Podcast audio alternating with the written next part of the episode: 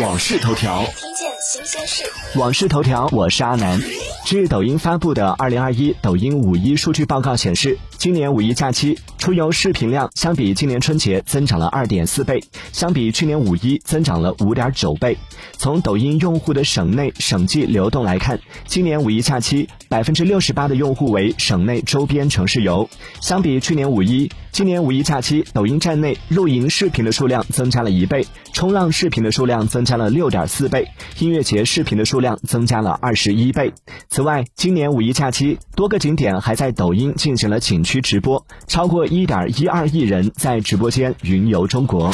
订阅关注网讯头条，了解更多新鲜事。